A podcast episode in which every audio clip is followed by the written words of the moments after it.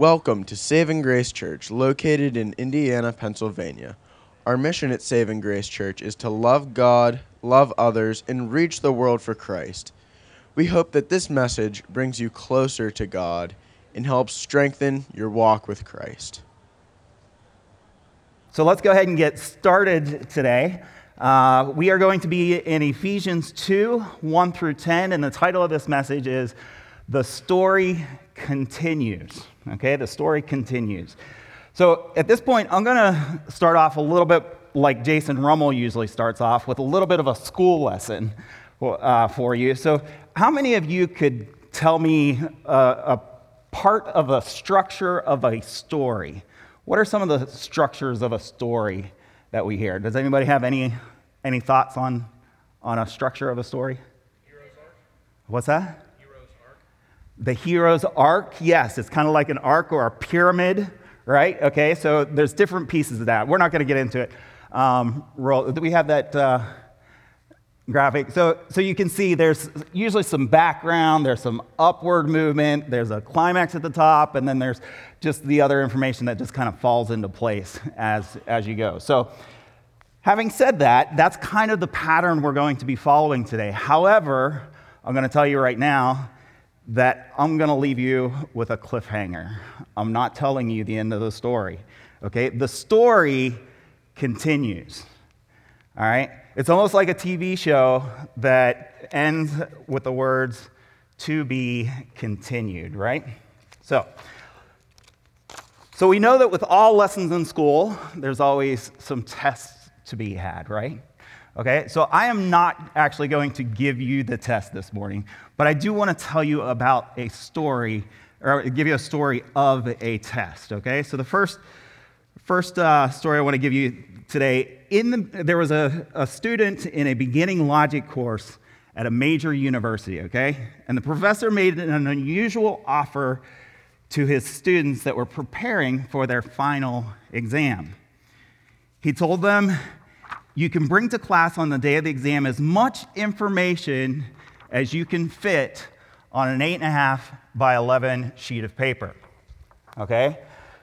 So, as you can imagine, all these students started writing as small as they can and, and making sure that their pencils were sharp so that they could fit as much information on that sheet of paper as, a, as possible. So, the day of the test came, and one student came in, and he came into the test, and he put that piece of paper on the floor, and he brought with him an advanced logic student. And the advanced logic student stood on the piece of paper and helped the, the student and answered every question that he needed to know for that exam. So, needless to say, that student was the only one that got an A in that class or on that test, okay? I want you to realize that this is a picture of what we have as Christians in Jesus Christ. The ultimate final exam will come when you have to stand before the Lord, before God, and He asks, Why should I give you eternal life? You see, the reality is, and it's interesting that, that um, Romans was shared because uh, this morning, because we're going to be kind of going through some of the Romans road as well today. Um, but the reality is, as Romans 3:23 through 24 tells us, for all have sinned and fall short of the glory of God and are justified his, by his grace as a gift through redemption that is in Christ Jesus. The Apostle John reminds us in 1 John 2 1 says, My little children, I am writing these things to you so that you may not sin. But if anyone does sin, we have an advocate with the Father, Jesus Christ, the righteous. Because all of us have sinned, we don't have the answer to God's question and cannot pass that final test on our own. But Jesus changes everything. Okay? If you have placed your faith and trust in Jesus, you have someone who will stand in and provide the answer, an answer that leads to the gift of eternal life. Okay? So, as we start uh, Ephesians chapter 2 today, we are looking at the very heart of the gospel. We have an advocate in Jesus that helps us to pass that final test and takes us from the depths of sin to the mountaintop of grace. So, would you pray with me for a minute and then we'll get into today's passage? So, Father, I just pray that you would help us to see your grace through your word today, that it would affect our lives, and that we would come alive and understand who you are, and then live our, out our lives the way that you would want us to live. In Jesus' name we pray. Amen. Okay, so let's start by reading today's passage. If you could open your Bibles to Ephesians chapter 2, uh, we're going to be going through verses 1 through 10. And you were dead in the trespasses and sins in which you once walked, following the course of this world, following the prince of the power of the air, the spirit that is now at work in the sons of disobedience, among whom we all once lived in the passions of our flesh, carrying out the desires of the body and of the mind, and were by nature children of wrath, like the rest of mankind. But God, being rich in mercy, because of the great love which he loved us, even when we were dead in our trespasses, made us alive together with Christ. By grace you have been saved, and raised us up with him, and seated us, uh, us with him in the heavenly places in Christ Jesus, so that in the coming ages he might show the immeasurable riches of his grace in kindness towards us in Christ Jesus. For by grace you have been saved, through faith. And this is not your own doing, it is the gift of God, not a result of works, so that no one may boast. For we are his workmanship, created in Christ Jesus for good works, which God prepared beforehand that we should walk in them. As we go through this passage today, I want you under, uh, to understand that Paul is talking to Christians to encourage us in what Jesus has accomplished within our lives. But if you are here this morning and you have not yet placed your faith in Jesus, my hope is that you will hear this uh, message as a call to come to know who Jesus is. I hope that you will see the amazing grace and the incredible love that Jesus offers you and that, that you, you will put your faith in him today. So we're going to be follow, we're going to be looking at Ephesians in the following three sections. It breaks out into three really easy to follow sections. Um, so verses one through three, I'm uh, calling this section the bad news. Sections uh, or verses four through seven, this section's the good news, and the last part, verses eight through ten, are going to be the rest of the story. So that's how we're kind of going through today's um, scripture passage. So, we're going to be spending a lot of our time in sections one and two today. Uh, and again, as I um, said, we're going to leave you with a little bit of a cliffhanger. But I also want you to realize that these first couple sections are a little bit uncomfortable. Actually, the first section is uncomfortable. It kind of pinches us in order to wake us up.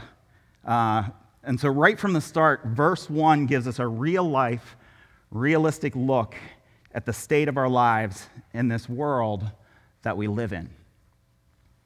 Part of the reason that we have to acknowledge this dark side of life is because we don't have a great appreciation of who God is and what He has done for us until we recognize the desperate need that we were in and what He has rescued us from. You see, it gives us perspective on where we've come from. So, verses 1 through 3, the bad news, all right? And you were dead in your trespasses and sin. Notice the word that Paul uses here. He uses the word dead. Okay, he doesn't use the word sick or ill or struggling. If someone's just sick, then, then maybe they can move a little bit or do some things on their own to, to, to get better. But Paul makes it clear that we were dead. Okay? A dead person can't move on their own, and they have no hope of getting better. Keep in mind that the death being spoken of here is not the physical death, but a spiritual death um, that he's talking about. He's telling us about the state that we are in. Okay, Paul makes it clear to us that these verses, in these verses, that we are sinful and death is the result of sin. Romans 6:23 tells us that the wages of sin is death. Because we were dead, we have a desperate need for someone to save us if we are to find life. Okay? You see, part of the problem here is that the world does not like to acknowledge, always acknowledge the state that we're in. The world might, may say something like, um, I may not be perfect, but I do good things, and as long as I do good, more good things than bad things, then I'll be all right. You see, this, this stems from an idea of self sufficiency, that we have the ability to be good in our own power. But the Bible teaches us something completely different. King David in Psalm 51 5 says, Behold, I was brought forth in iniquity, and in sin did my mother conceive me. Romans 8, 7, and 8, for the mind is set on the flesh. We've heard this before today, haven't we? Or uh, similar verses. Uh, set on the flesh is hostile to God, for it does not submit to God's law. Indeed, it cannot. Those who are in the flesh cannot please God. So without Christ, we are dead. We are walking around, but there is no life. It's almost like a modern zombie story, right?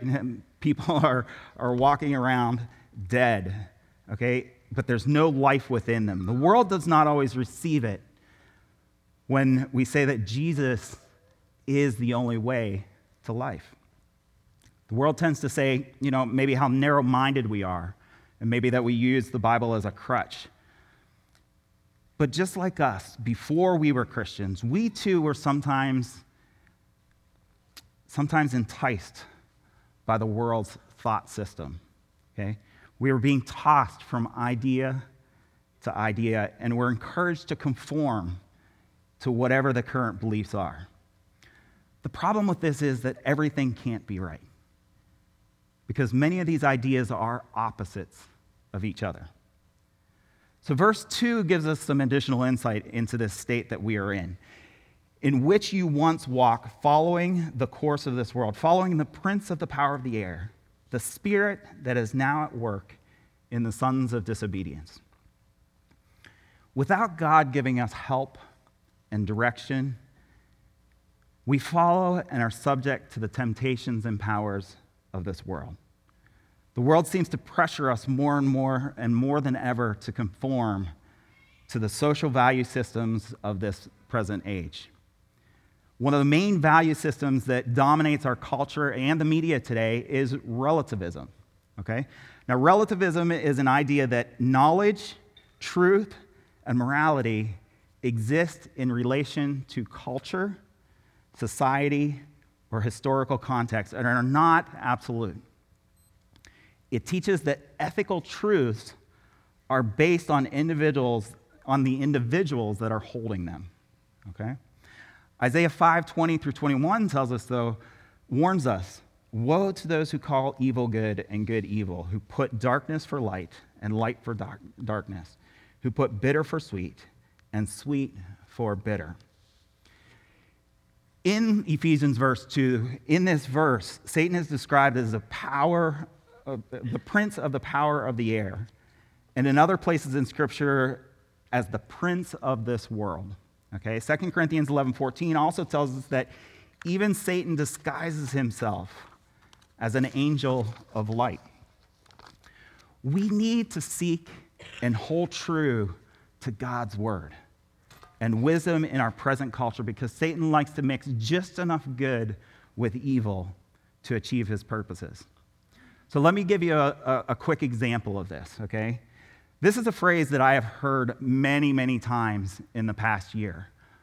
And I've heard this phrase from, from many different people, many different walks of life. But they say, You do you. You do you, okay? There is truth in this statement, there is truth in it. God has uniquely created us to have distinct personalities and gifts And we should celebrate differences in who God created us to be. We are all different and created by God for His purposes, and we should not always compare our differences. Most people, however, use this phrase in a much different way. They use it in the context of as long as you are happy with what you are doing, then it is right and good for you to do it. This is relativism. Our problem is that is as we talked about earlier, we are tempted to gratify the desires of our flesh. And this sin within us is in opposition to God's will and subject to his wrath. Commentator Francis Foulke says this And if men are surrendered to the power of evil, they become those whose habit of life is contrary to the living God. And so they are rightly called the children of disobedience. And verse 3 confirms this for us. It says, among whom we all once lived in the passions of our flesh, carrying out the desires of the body and the mind, and we were na- by nature children of wrath, like the rest of mankind. What are the passions of the flesh? Galatians 5 explains this to us. It says, it gives us a list of some of these passions. It says, Now the works of the flesh are evident sexual immorality, impurity, sensuality, idol- idolatry, sorcery, enmity, strife, jealousy, fits of anger, rivalries, dissensions, divisions, envy, drunkenness, orgies, and things like these. You see, our way of life before Christ was a life of sin and in disobedience, following the lusts of the flesh. The words by nature in this verse, in verse 3, um, refers to what's inside of a person at birth or by the habitual processes of, the, of their life. We have been this way even since we were born. Another way of looking at this is what do you do when you are left to yourself? You will likely do what is inside of your nature. This leads us to the doctrine of total depravity of man. Romans 3 10 through 12 says this as it is written, none is righteous. No, not one. Not one understands. No one seeks for God. All have turned aside. Together they have become worthless. No one does good, not even one. Within verse 3, it says that we are children of wrath. Uh, and what it's talking about is talking about the fact that God is a holy God, okay? He acts in his righteousness to punish sin. This is not a vindictive reaction by God, as we will see in, coming up in verse 4. It's because of his great love and his mercy. And he cannot stand by when people act unrighteously against him. Okay, so have, have I pinched you enough this morning? I know these things are sometimes hard to hear but they help to re- uh, us to remember and appreciate what Jesus has saved us from. Okay? Standing at the lowest point gives us perspective and a better appreciation for his love and his grace. But God calls us to something different, right? Romans 12, 2 says, Do not be conformed to this world, but be transformed by the renewal of your mind, that by testing you may discern what is the will of God what is good, acceptable, and perfect. He doesn't want us to conform to this world's way of thinking. He wants us to come to Him so that He can help us to live a life that seeks and is transformed by Him. In a few weeks, we'll read in Ephesians chapter 4, once we get there. In verse 14, it says this so that we may no longer be children tossed to and fro by the waves and carried about by every wind of doctrine, by human cunning, cunning by craftiness in deceitful uh, schemes. You see, God wants us to see the end of the story so that we can begin to walk in His purposes that He has for us in our lives. This transforming power only comes from Jesus and the good news of the gospel. We may have been dead in sin, but we are alive in Christ. So let's get to the good news. Are you ready for some good news now? Verses 4 through 7. Verse 4 says it, it completely changes our perspective. But God, but God, being rich in mercy because of the great love with which He loved us. I want to share with you another short story here. R. Kent Hughes talks about a story that, that I really relate to because you guys know that I like hiking. And this is another hiking story. Sorry, I'm, I'm kind of like Joe. He's always doing running stories. I may always be doing hiking stories. but, but this one's about hiking again. It says, um, he, talks about, he talks about this story of, I believe this is of him. So some years ago, as a youth pastor, I hiked with some of my high schoolers to the top of Mount Whitney in California the highest spot in the continental United States, 14,495 feet. We exulted over the wonderful panorama of the Sierra Nevada and the Mojave Desert. As we gazed together from what seemed to be the top of the world, one of our party pointed out that only 80 miles to the southeast was Death Valley the lowest spot in the United States at 280 feet below sea level, and the hottest place in the country with a record 134 degrees in the shade. What a contrast. One place is the top of the world, the other the bottom. One place is perpetually cool, the other relentlessly hot. From Mount Whitney, you look down on all of life. From Death Valley, you can only look up to the rest of the world. In Ephesians uh, 2, Paul takes us down the valley of the soul, down to the valley of, sorry, into the death valley of the soul, and then up to the heavenly realms in Christ Jesus. His method is contrast, okay? It's from death to life, from hell to heaven, from bondage to freedom, from pessimism to optimism.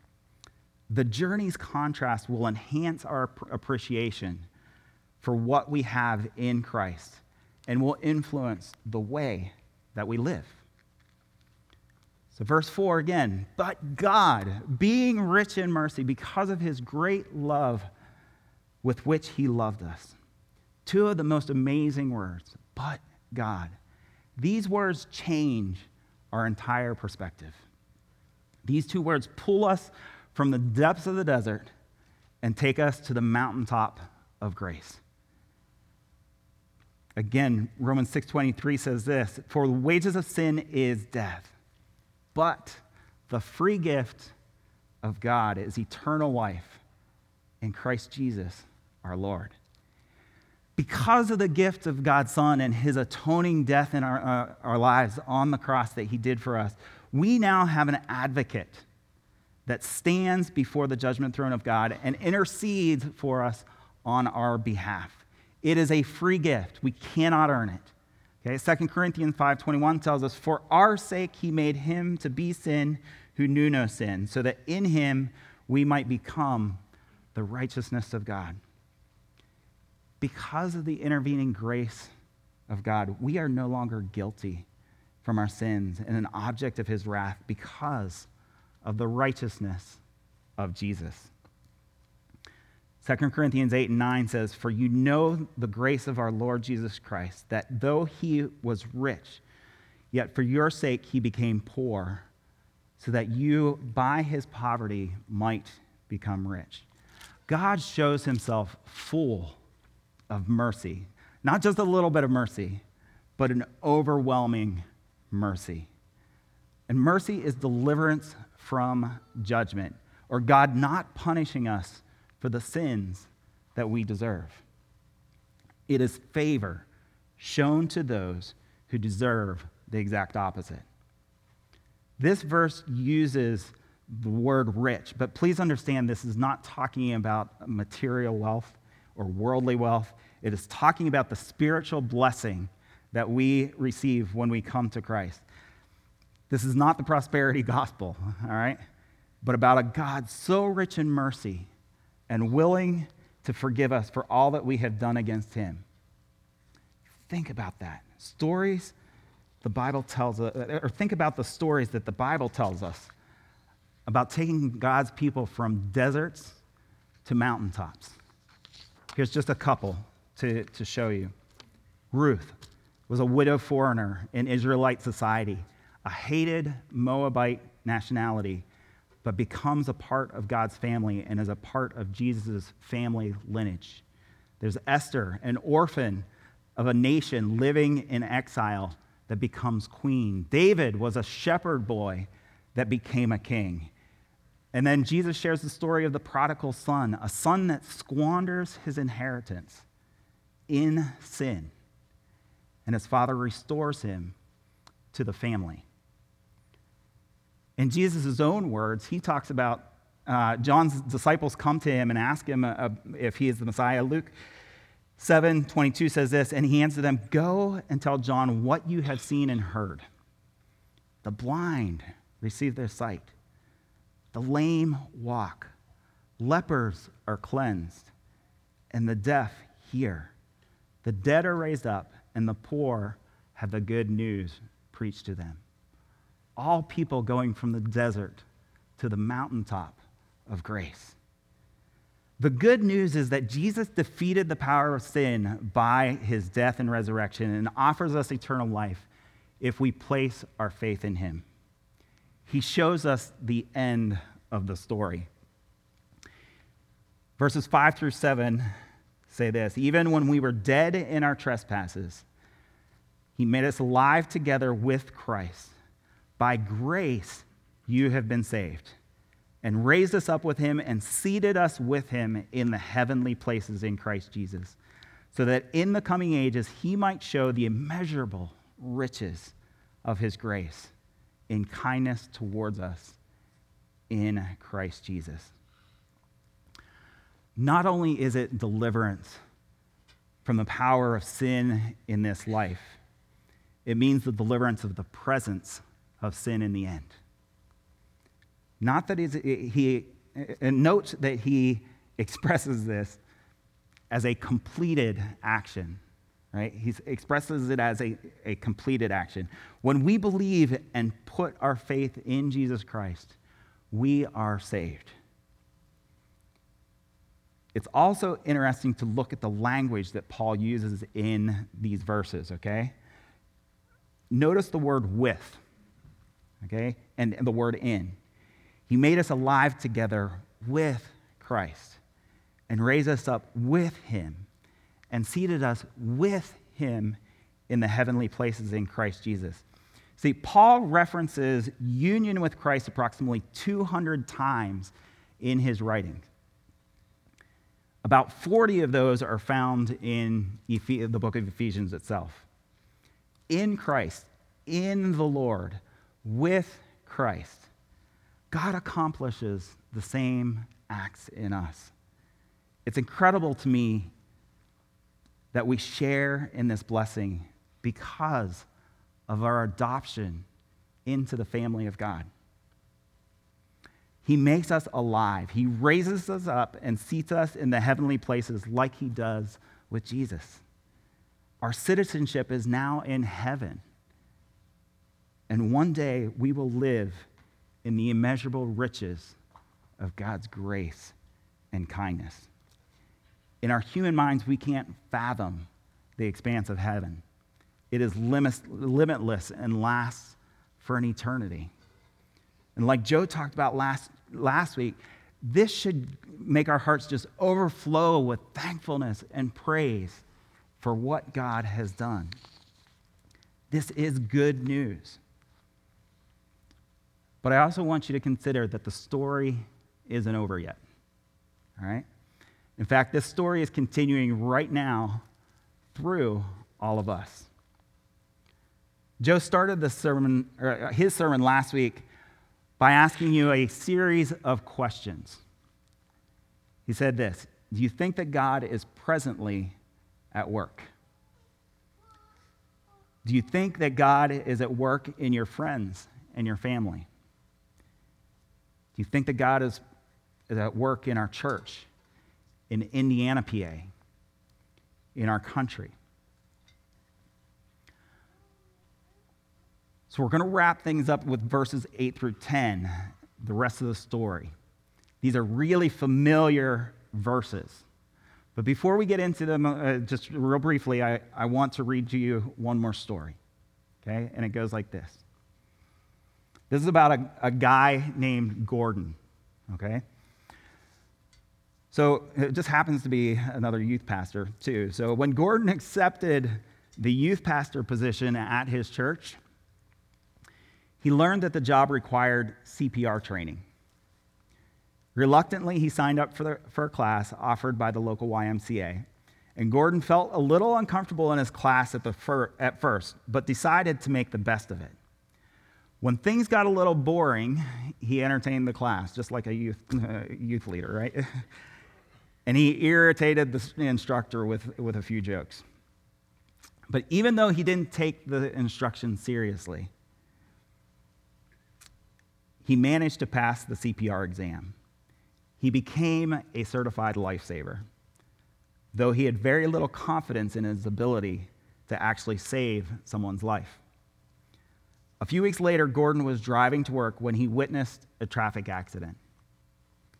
He jumped out of his car to see if he could help, and somebody yelled, Does anybody here know CPR? Nervously, Gordon answered, I do and stepped to the front. There was a man on the ground who appeared to be unconscious. And Gordon told someone to call 911, and he quickly examined the victim. he checked to see if the man was breathing and found nothing. Gordon knew that he was supposed to administer quick, quick breaths and force air into the man's lungs, but at that moment, the reality of the situation hit him. What am I doing here? He wondered. I can't do this. I don't remember a thing from that class. Gordon backed away for several seconds to collect his thoughts, and that's when he noticed just how dirty the man was. There was no way I could give him mouth to mouth resuscitation, Gordon thought. But the gravity of the situation overtook him. This man was dying, and Gordon knew something that could save his life. Gordon knelt down cupped his mouth over the man's, and began giving him quick breaths. He checked for breathing, still nothing. The man wasn't getting oxygen. Gordon gave him more quick, forceful breaths. Dozens of onlookers encouraged him, some of them even prayed. After what seemed like an eternity, the man on the ground finally started breathing on his own. And about that time, a team of paramedics arrived on the scene and thanked Gordon and assured him that everything was going to be all right and that the man would live. Gordon walked away from the incident feeling overwhelmed, despite the fact that he felt completely inadequate and unprepared to save somebody's life. He had actually done it. Gordon found himself prepared to save a man's life because he spent some time with the CPR instructor that taught him lessons for life. So, how about you? In the coming days and weeks and months, your story continues. So, I'm going to close with these verses in 8 through 10. I'd like to invite the worship team back up as I, as I close this message. But this is where I leave you with the cliffhanger. Your homework this week is to study and consider the last three verses of this passage. Verses that most of you know very, very well. Consider the free gift that Jesus offers you by placing your faith or trusting that he will save you from your sin. Like we talked about at the beginning of the message, we have an advocate in Jesus Christ verses 8 through 10 says this For by grace you have been saved through faith.